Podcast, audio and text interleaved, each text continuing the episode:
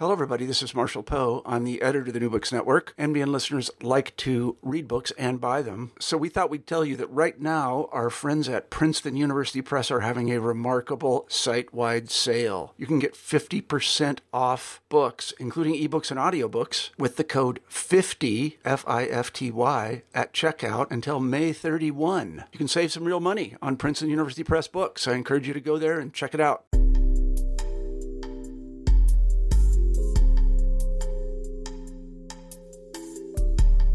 Hello, and welcome to New Books and Gender Studies, a podcast from the New Books Network. I'm Isabel Machado, and I'll be your host for this episode. Today, I'm delighted to be speaking with Dr. Selby Wynn Schwartz about her book, The Bodies of Others Drag Dances and Their Afterlives, which was published this year by the University of Michigan Press. And to anyone listening to this in the future, that means 2019. The, body of other, the Bodies of Others covers four decades of drag dances and explores the politics of gender in motion. Selby, welcome to New Books and Gender Studies. Thank you so much. Well, and before we start talking about the book, could you tell us a bit, um, you know, about yourself, your trajectory, and what led you to write this book? Yes, I can tell you the story of beginning this book. Um, I think it's a kind of a love story, actually. So it has a lot of parts that I didn't see coming.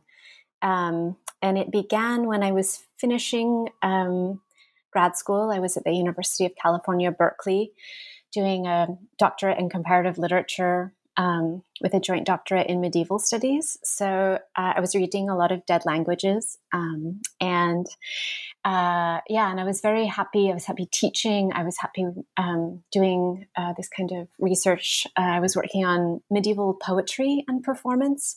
Uh, so, in a way, I was already quite interested in gender and performance um, and the crossings over between those, but uh, several hundred years before uh, what I'm working on now. So I was just finishing, I was in the last semester of um, writing and teaching, and I was teaching a class in comparative literature that was about that was about gender and performance, and specifically about dance.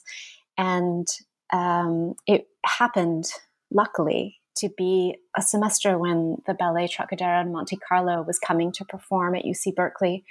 Uh, there's a large theater there at Zellerbach Hall, and I thought, who who better to teach my students about gender and performance than the ballerinas of Les Ballet Trockadero de Monte Carlo. They know so much more than I do about uh, this topic. So I had a small grant from a, um, a kind of arts in the classroom um, group at Berkeley, and um, it allowed me to invite the artistic director, Tory Dobrin, of the Ballet Trockadero to come and speak with my students, and also to take my students to the dress rehearsal um, of the company. And um, think all of the things that are uh, true about, and maybe even cliched about uh, this kind of love story happened then. So I, I fell, you know, like a coup de foudre, you know, lightning strike um, moment of absolutely falling in love and thinking, oh, this is what I want to do next. This, I just want to be with this company. I just love them. Um, so I, I, went to Tory uh, and I said all those things. And to his absolute credit, he didn't, you know, back away from me slowly. he was so kind and generous and um, and said, "Wow, I really appreciate that you're so uh, devoted to that. What do you think you would do with us?" So they're they're based in New York City, and I was based in the Bay Area in California. Um, and I had no answer to that question, and I realized how presumptuous it was of me to just fall in love without having anything to bring um, so I I said, I'm right. You're absolutely right. I'm sorry. Um, I'll I'll try and. Um, I mean, I had a you know I was getting a doctorate in um, comparative literature, and I could read dead languages. I didn't really know what I could bring. I didn't know that much about dance, and certainly not about ballet. And I only knew a little bit about drag, uh, mostly from you know the 13th century. So I I said that I would go away for a year and try and learn something useful. And I um, I began to work with a ballet company in the Bay Area, Alonzo King Lines Ballet. And I feel, again, quite fortunate that I found them. I was really just looking for a ballet company so I could learn something about the world. And instead, I found um, Alonzo King and Lines, and that was a, a tremendous uh, learning opportunity because all of a sudden I was working with um, deeply thoughtful artists, um, not just a kind of, you know, um, ballet company where it's like, okay, all the girls should get in line and do what they're told, but a, a company, a really diverse company thinking uh, so deeply about what ballet could be. So I learned more than I had bargained for. Um, and at the end of the year, um, the the people in the company, the creative director, um, asked me what I, they were a little puzzled why I was there. And they said, What do you really want to do here? And I said, Oh, I want to be the company manager. Um, and no one wanted to do that. It's a rough job being a company manager. Um, so they let me, uh, they let me try that. And I, I, I was a company manager for a year and then I, started doing things that I was actually better at, like um, doing some of the writing and research for new ballets and um, doing a lot of the tour managing in Europe um, because I um, I can also speak French and Italian, so that was helpful um, on tours in Europe. And I stayed with Alonzo King Lines Ballet on and off for several years, um, and really, um, yeah, I learned so much in that time. So eventually, um, I I did come back to Tory Dobrin at the at Le Ballet Trockadero and asked him if I could start, you know, writing about the company uh, now that I knew a little more. And he, again, so kindly and generously allowed me to sit in on rehearsals. And um, I, I accompanied um, the Trockadero on some of their tours and got to speak with um, the dancers and with Tory and with the uh, quite amazing um, production people backstage who uh, you don't get to see so much um, in stories about, you know, dancers and choreographers, what ha- what happens on stage, and uh, the book really grew out of that love. So as soon as I started learning things about one company, then I started seeing what was in the world of drag dance, and um, I was amazed that there that somebody else hadn't already written a book about it, and that maybe my particular perspective, but it seemed so fascinating to me. It brings up so many questions that don't that go beyond people who are into dance or people who ask about gender um, or people who are interested in theater.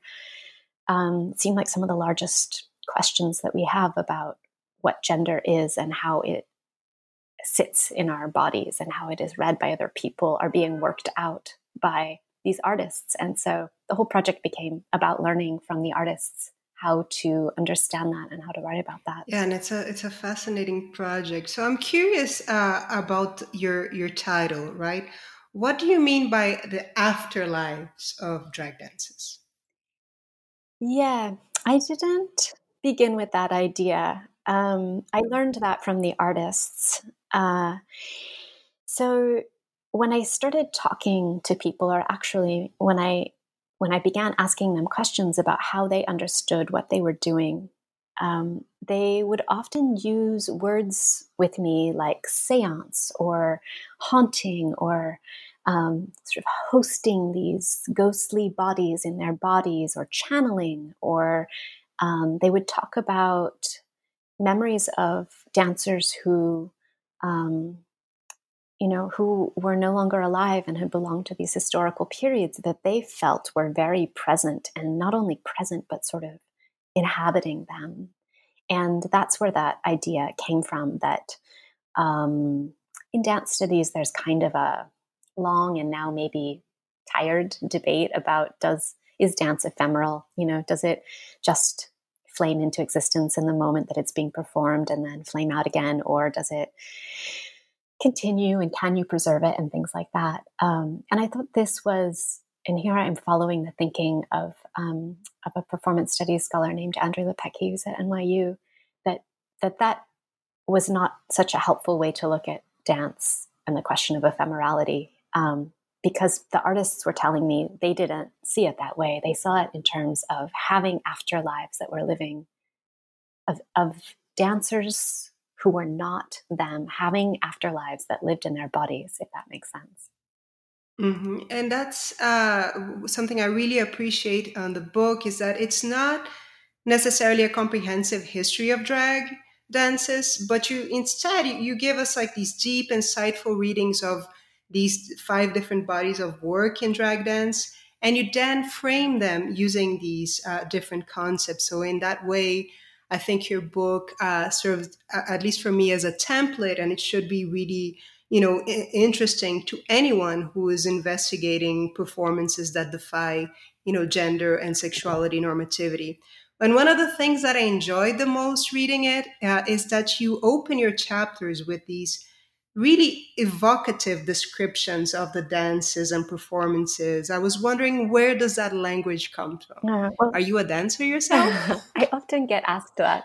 Um, and it's very kind of you to say all of these things. Um, I um, I let's see. Well, I can answer the question about where does the writing at the beginning of the chapters come from. I think um, I'm a I'm a writer, and writing is my way of of, of processing um, things, of seeing. Uh, it's a it's like a it's how I take things in, and um, so I you know much of what I I think what then began began what became the beginnings of the chapters were things that I was writing while I was watching grainy video or sitting in rehearsal, um, so that I I could try to try to avoid the word capture here, but so that I could um, let it imprint on me and the way that I um, then produce something from what is imprinted on me is often through writing. Um, and also, I, I like to read vivid dance writing. I appreciate dance writers who um, who aren't doing so much judging and evaluation um, and are, are trying to do more understanding and reflecting and engaging with uh, with the artists or doing the best they can to to tell other people what it seems like it looks like.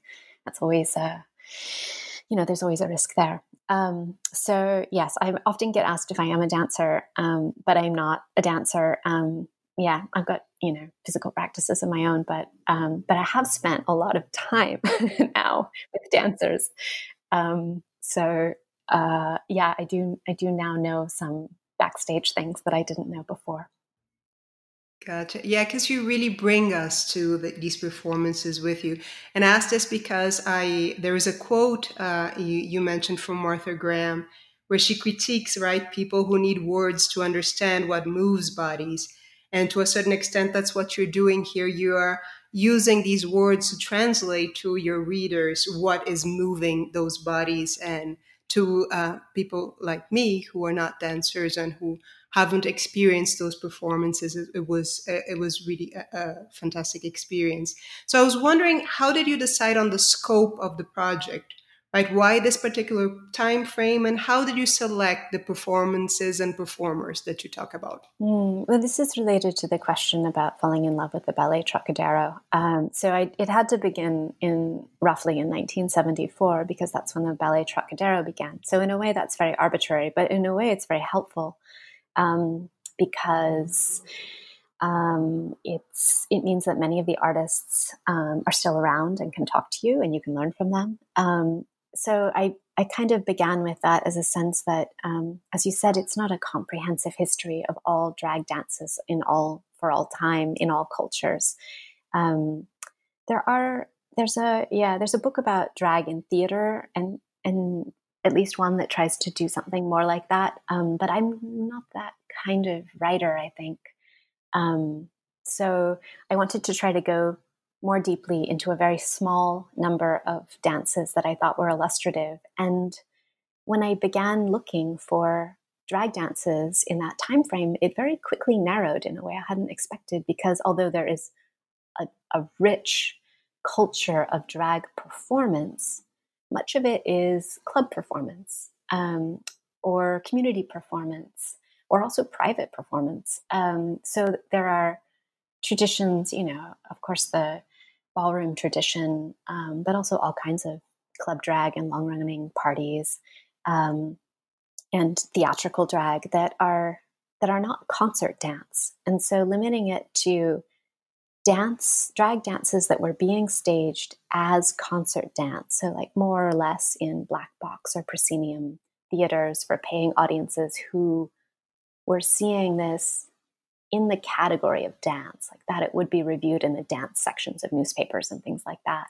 um, actually produced a surprisingly small number of dances. Um, and I tried to write about those. And of course, as soon as I started writing, I realized how much um, the artists were often in relation to each other. And that was part of what produced a way to write about the afterlives is that people would say to me, Oh, my drag foremothers are, and it would be someone else I had tried to write about. Or, of course, you know the history of um, Kazuo Ohno in Butoh, which has deeply influenced me, even for somebody who was not working in Butoh in any way. Mm-hmm. And can you explain this relation that you make in your introduction between uh, what the body looks like and what the body can do, and how gender is performed in these drag dances? I can try. I, this is a distinction I was trying to make throughout the book, um, and I I think I'm always looking for different language uh, for this. But a lot of a lot of the ways that drag has historically been taken in the sense of um, looked at or read um, has to do with surfaces. It's it, it understands uh, gender as a surface and the body as a surface and is is predicated often on on legibility from the outside. So you can look at someone and say, "Oh, that person is a woman," or as as often also been said in toxic ways, that person is not a real woman. And I'm really really trying to get away from that in this book. Um, so, what the, well, the idea of what the body can do is that's not um, my idea. It's a phrase that gets uh, tossed around a lot, I think, um, from Deleuze. Uh, and there's now a book by Ben Spatz, in fact, called "What What a Body Can Do." So it's popular um, beyond beyond my use of it. Um, but I I use it because I'm I'm trying to get away from the sense that we need to stay on the evaluative surfaces of bodies, what bodies look like, and say, oh, this body looks like that, therefore it is that. And rather to say, what can this body do? What can we what can we do with the bodies we have? And I ask myself that question a lot in different contexts, some of them political. So some, sometimes what we can do with the bodies we have is we can change them in different ways. There are possible transitions and prosthetics for bodies. Um, and some things about bodies are just, they just are that way for you as a person living in your body. And that, that has to be, um, to me, part of what, what bodies are, a, not just a tolerated part, but a fundamental part that we, we accept. We all have these we all have these bodies. We all have these bodies that age. We all have these bodies that are different from each other and will be different from themselves over time. So I tried to write about drag from that perspective as well. Yes, it's there's one special passage on your book that uh, stuck with me, and it inspired the way I'm approaching my own investigation now. As you say, and I'm quoting you, that when what is supposed to be biologically given is performed, Gender is pried away from its ontological certainty. So, do you think uh, what what would be the role of drag dances in an anti-heteronormative gender politics? Mm. Well, I think in that in that particular instance, I was trying to explain something about a category of drag that has had different names over time. Um, sometimes gets called being a faux queen or being a bio queen, which has some both of those terms maybe have some problems, but it's, uh, you know, when someone who's assigned female at birth, so who's a cisgender um, woman, is in drag, is in feminine drag, or sometimes high femme drag. Um, and that in itself, for some people, is, is an astonishing concept. Mm, and the question that arises is how can you how can you be in drag as a woman if you're really a woman and you can ask the same question men how can you be a drag queen king if you're already um, assigned male at birth. Um, so to just to start there, that that in fact, um, whatever they want to call themselves, faux queens um, exist and are queens. Uh, so that's what I meant by the ontological certainty is there is a there is clearly a performing of a kind of gender affect, no matter what the what what your body is assigned at birth. Um, and so, I guess if there is a way in which that's part of a anti-heteronormative politics, it's it's saying that um, drag is a crystallization and an intensification of a way that gender manifests. And it's a it's a clear performance. People choose to perform it. But in the in the sense that um, that Judith Butler theorized about gender having performative elements, I think that kind of uh, faux king or faux queen um, mode helps us to see what's not ontologically certain about gender for all of us, those of us who do drag and those of us who don't. Mm-hmm. So, and as you know, there's been this long debate over whether drag queens are gender conservatives or gender revolutionaries. Where do you stand in that debate? yes, I think this is the one, like the one about is dance ephemeral. Um, so I think you know, drag is a kind of technology in that sense. So some people who use it use it, uh, have used it to reinforce misogynist, um, uh, very problematic, uh, transphobic um, boundaries that we're, I hope we're all trying to get rid of. And some people have used it in beautiful. Um, and sometimes liberating ways for themselves and for their communities. So I don't, I mean, I would love to say, of course, drag is always revolutionary, but unfortunately, that's just not true. You know, it's, uh, yeah. So I, I guess I am, I'm hopeful that more people will be able to use it for revolutionary purposes, but certainly it, it has been sometimes used to exacerbate things that are already bad about gender normativity. Yeah, as I, I was mentioning earlier, uh, the book follows, you know, um, a structure where you, uh, in each chapter, you discuss this body of dance and, and particular performers, and you frame them within uh, particular concepts. And as a historian, I was uh, particularly intrigued by one of the definitions when you talk about drag dance as a form of embodied historiography or an action history. Uh, what do you mean by that? Well, action history is a term that I borrowed from one of the artists, um, Catherine Cabine, um, who um, dances among others, she's a choreographer in her own right. And also um, yeah does drag in different ways.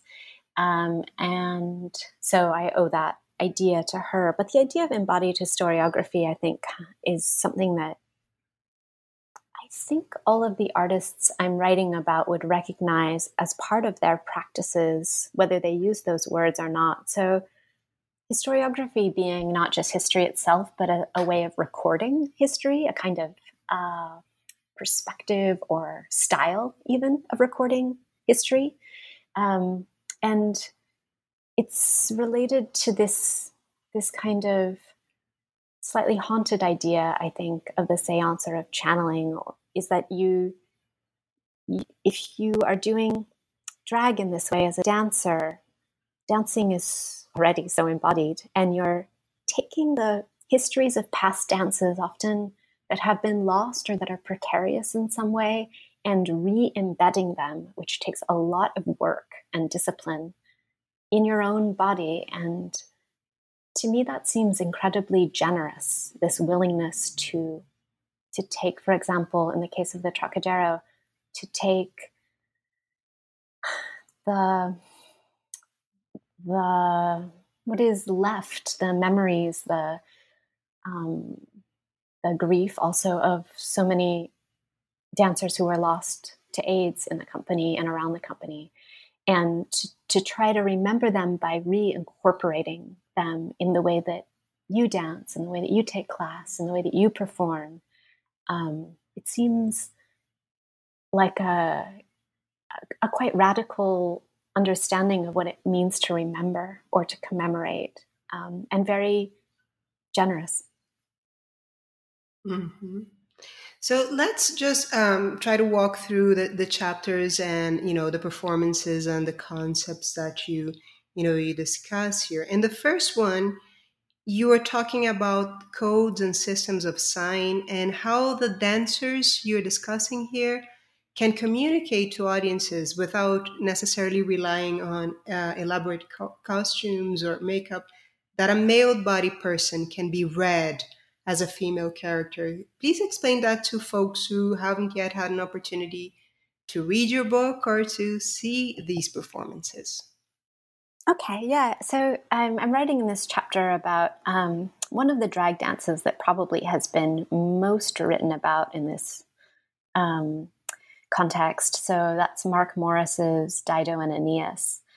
And um, Dido and Aeneas is a a dance set to an, set to opera to, to this Henry Purcell piece. And Mark Morris, uh, when he first made the piece, uh, decided that he would dance both of the female lead roles himself, so the queenly Dido and the witchy, malevolent sorceress. And he, I think, uh, visibly had a great time doing that. They're they're very they're challenging roles technically. They're also theatrical. Um, so Mark Morris, not always, but often um, makes choreography where there's um, a kind of legibility to the gestures. So the gestures are um, keyed to the words of the libretto, meaning that, you know, if somebody uh, is making the sign, uh, if the libretto is saying something about happiness, the dancers will often make some kind of sign that visibly looks like happiness. Mm-hmm. Um, and sometimes even they'll they'll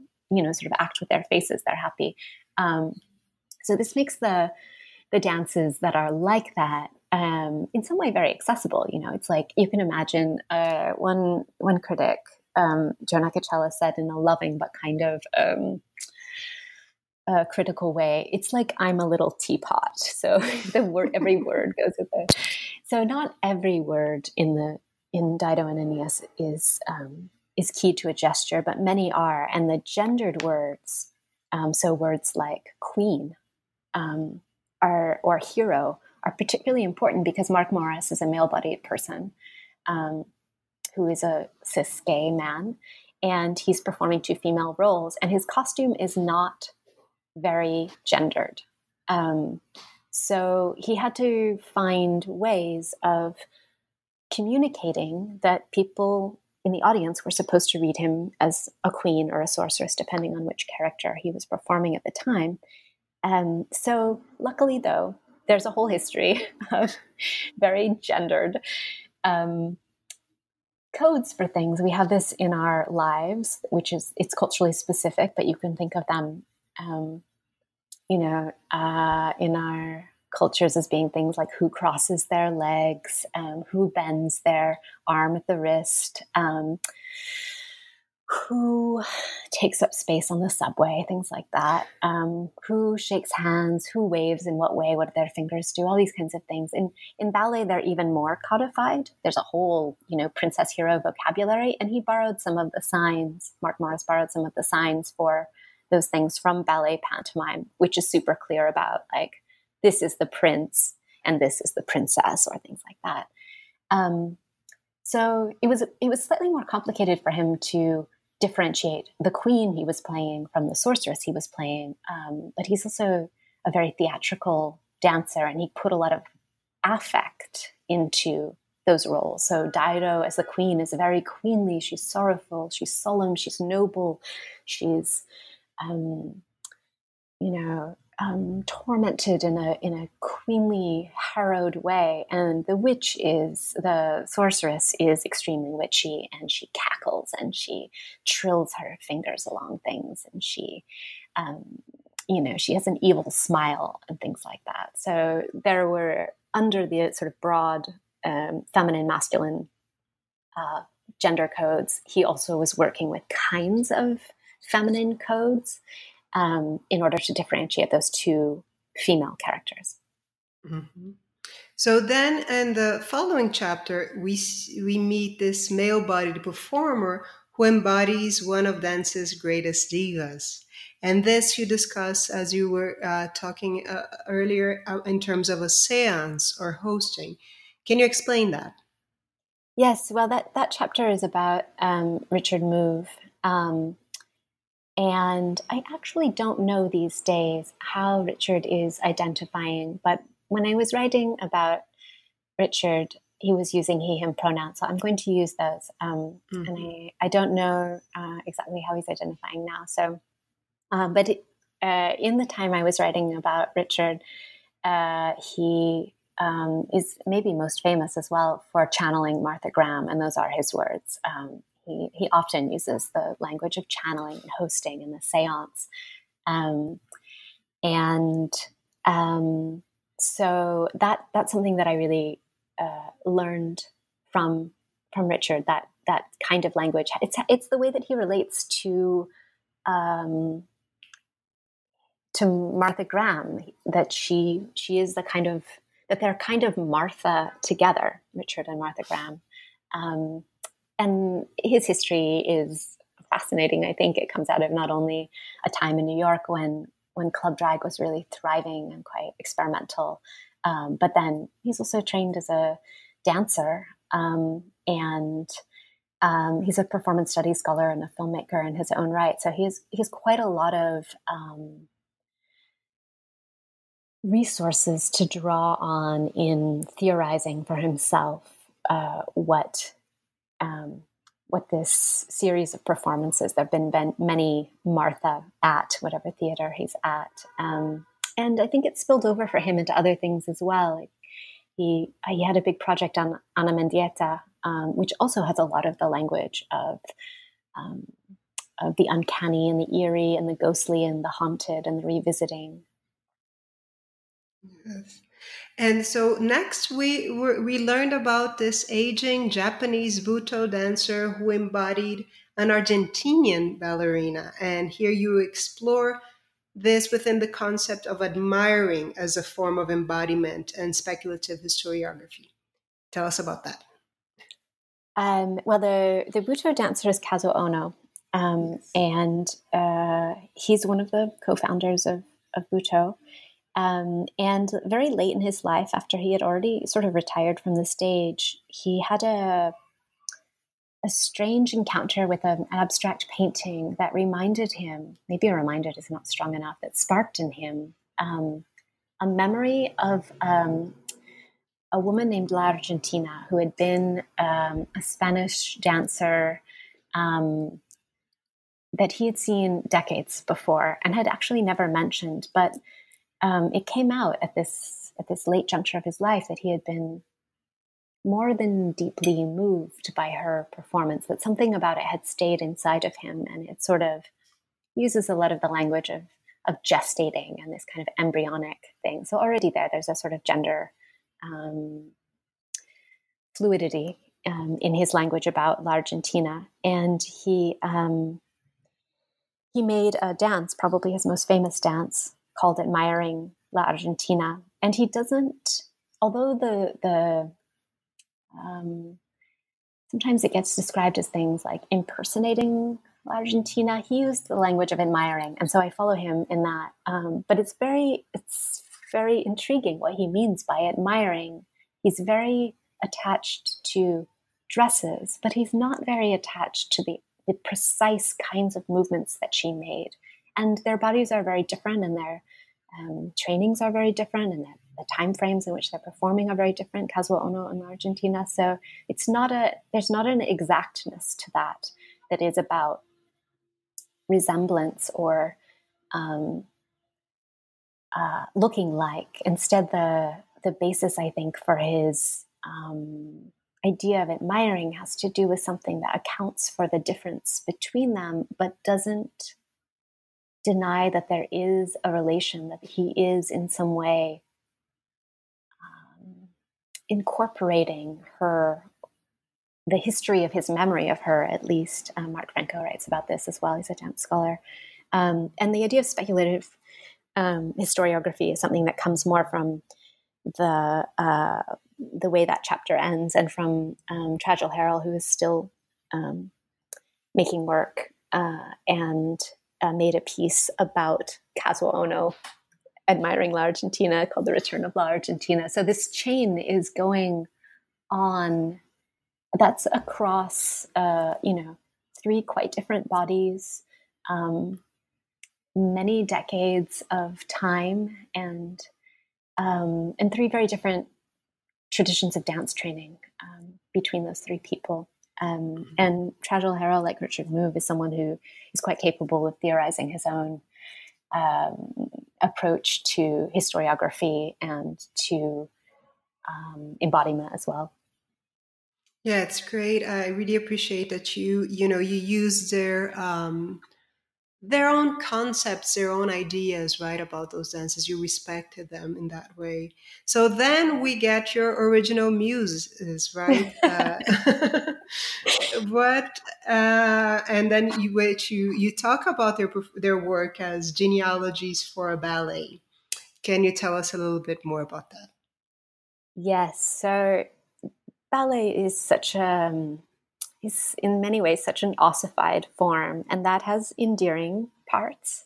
Um, and I think the Trockadero ballerinas are endeared of what is endearing about the ossification of ballet. So all of the, you know, the tutus and the uh, kind of ballerina insanity. Um, and then it has really, really problematic aspects, especially in terms of race and um, class and its yeah gender normativity. Um, so um, when I'm talking about genealogies for ballet, in part I'm talking about the way that ballet itself conceives of its transmission. So, um, you know, who who receives from the master ballet choreographer the who who uh, is allowed to continue the well protected history of the master ballet.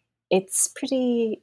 Um, it's pretty heteronormative and it's been damaging for lots of um, potential ballerinas, among other things. Um, so I, I admired so much about the Trockadero that not only do they change the the structure, the sort of lineage that they think they come from. So they come from uh, multiple lineages. They're, they come out of a theater history uh, around Charles Ludlam and the Ridiculous Theater.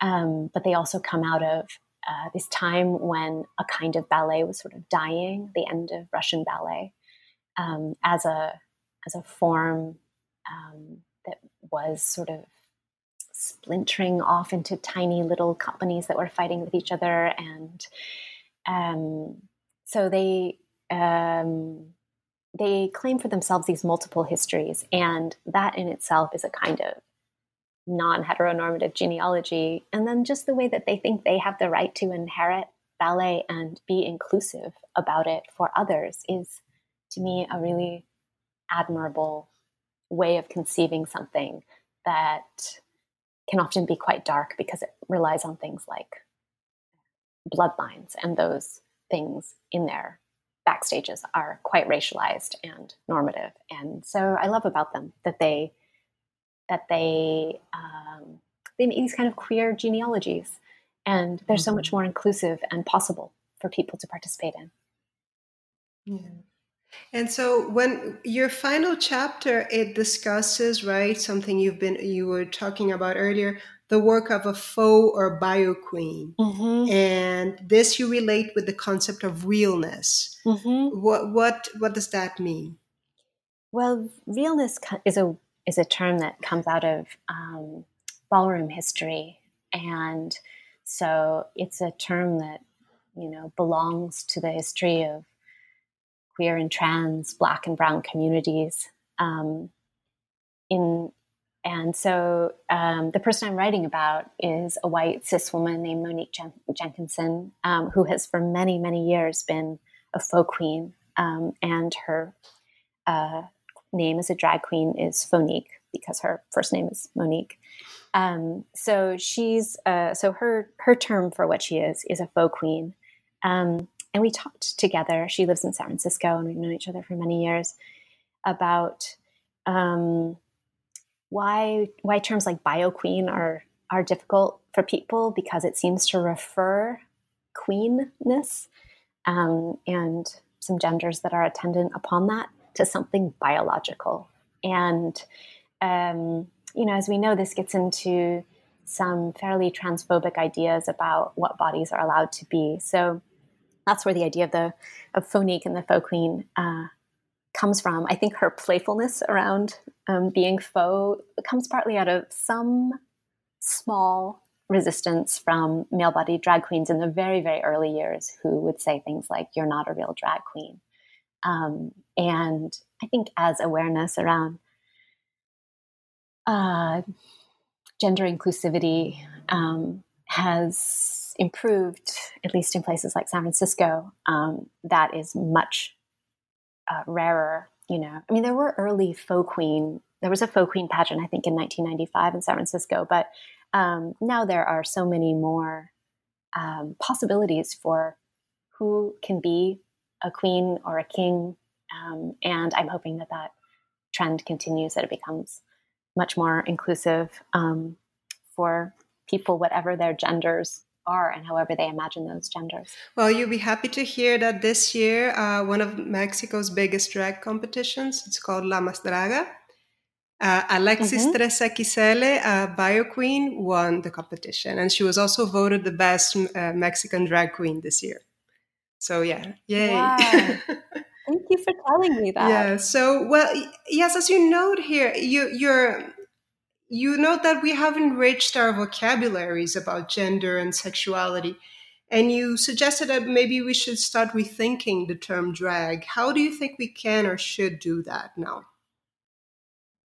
I think just in the way that you that you just explained, actually. So I'm I'm fond of the term drag, um, and many people do identify as drag kings and drag queens. Um, it's got an important political history. Uh, Sylvia Rivera um, identified as a drag queen, and you know she's now an icon of trans history. Um, and there's sometimes rightly um, kind of a push forward to change our vocabulary so that there are more inclusive terms for the ways that people really identify and live their lives. But personally, I, I'm I'm hoping that drag that what drag means will move forward as we move forward, that it won't just be discarded. I think it's mm-hmm. a term that has been important for people.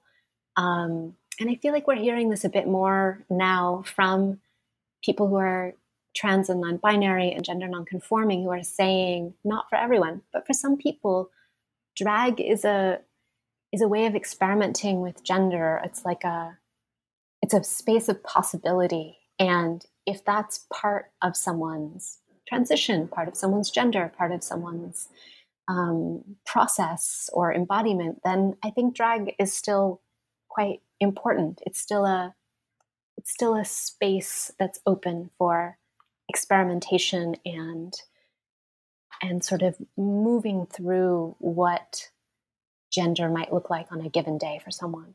Yeah, and this book is so timely because it seems like drag is everywhere now, right? It's it's yeah, it's it's mainstream in a way that I think I don't know. It's probably unprecedented. I I don't know.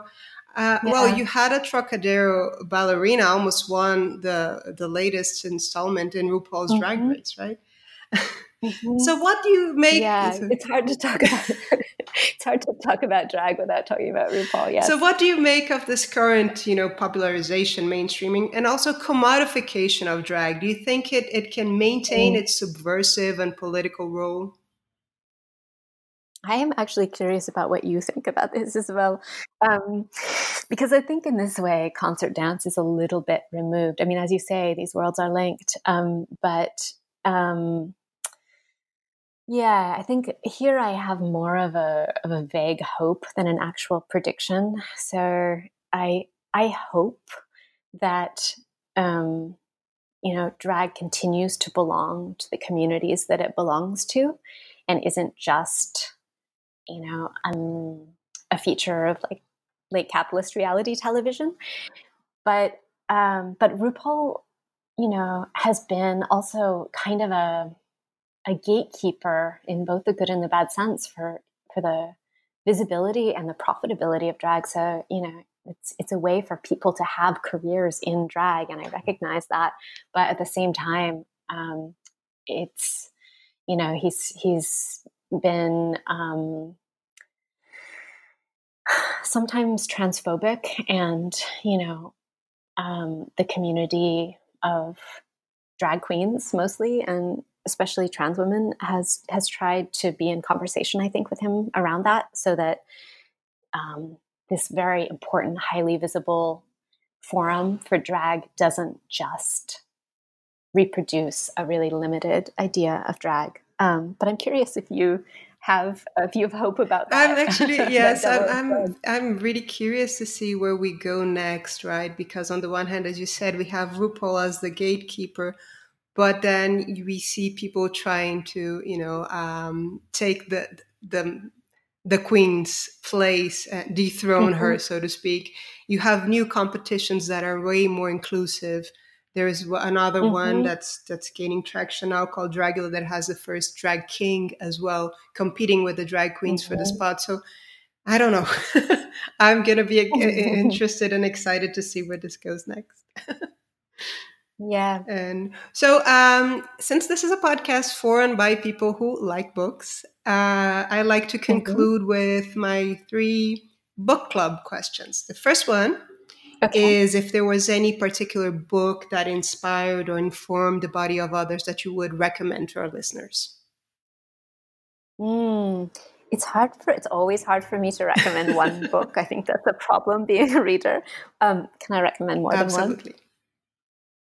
Um, well, i I have to say that um, Monique Jenkinson is writing her own autobiography, so there will be a I don't know what it's what the title will be, but there will be some kind of memoirs of Fauxnique um, coming out, and I I believe that you know the writers um, that the artists and in particular dancers who are often told that they don't have the same access to language that writers do, I think they should get to write their own um, theories and uh, understandings of these things. So um, that's one forthcoming that I that I am excited to see in the world. Um, I mean, I owe I owe debts to lots of earlier scholarship on drag and theater. Um, um, you know, obviously Judith Butler was one of the people who theorized uh, what drag and uh, gender and performance might be.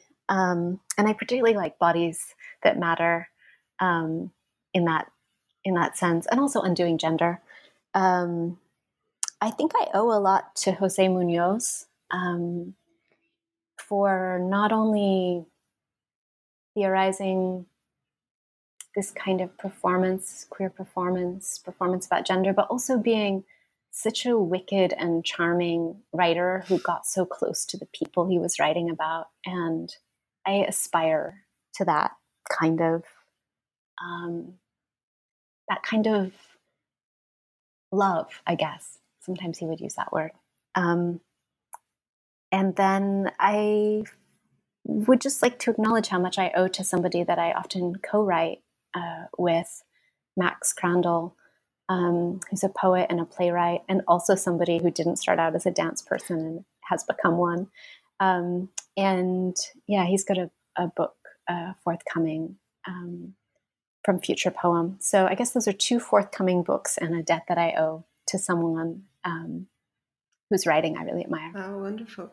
So, and during the process of, of researching this, right, uh, and writing, did you come across any story or a subject or a character that you know you didn't have time or space here to, to discuss but you wish someone else would write a book about? Well there's so many. I think that's hard. Um, i think um, i would love to see more work on um, on Katy Pyle's Ballez company. I think I think their work is uh, not recognized enough um, as a ballet company that is actively featuring um, trans people, lesbian people, gender nonconforming people. Um, and I just think they don't get enough funding or recognition, and I would love to see that change. Um, and there was a, a, very early ballerina in the Trockadero's history um, named Antony Bassae, who was um, a black ballerina at a time when there were not many black ballerinas. And um, from all accounts, was just incredibly talented and charismatic and quite brilliant. Um, and yeah, if I had an extra mm, decade, I would write a biography of Antony Bassae. Wonderful. And what are you working on next? Um, I'm interested in another drag um, figure who is also maybe under recognized, um, who's Italian, um, named Leopoldo Fregoli, who lived kind of on the cusp when uh, live performance was was being blended with the beginnings of cinema. Uh, and he was Italian and uh, was very famous in his time, but I actually found him in a footnote um, in a in a history of early cinema when I was doing research for um, a chapter that I wrote about Catherine Galasso's Bring on the Lumiere project. Um, and that footnote, I guess, is another one of those love stories where I thought, oh, how is this possible that this um, this drag artist uh, is so little known in English? Um, and so now I'm quite interested in Leopoldo Fregoli. Good, good. Well, I'm, looking forward to that, and I hope when it's out, you consider uh, coming back to talk to us. That's very kind of you. Selby, thank you so much for taking the time to talk to me. And uh, thank you. okay. To our listeners, thank you for tuning in to this episode of New Books in Gender Studies. I just spoke to Selby Wynn Schwartz about her book, The Bodies of Others, Drag Dances, and Their Afterlives. It was published earlier this year by the University of Michigan Press. I'm Isabel Machado, and until next time.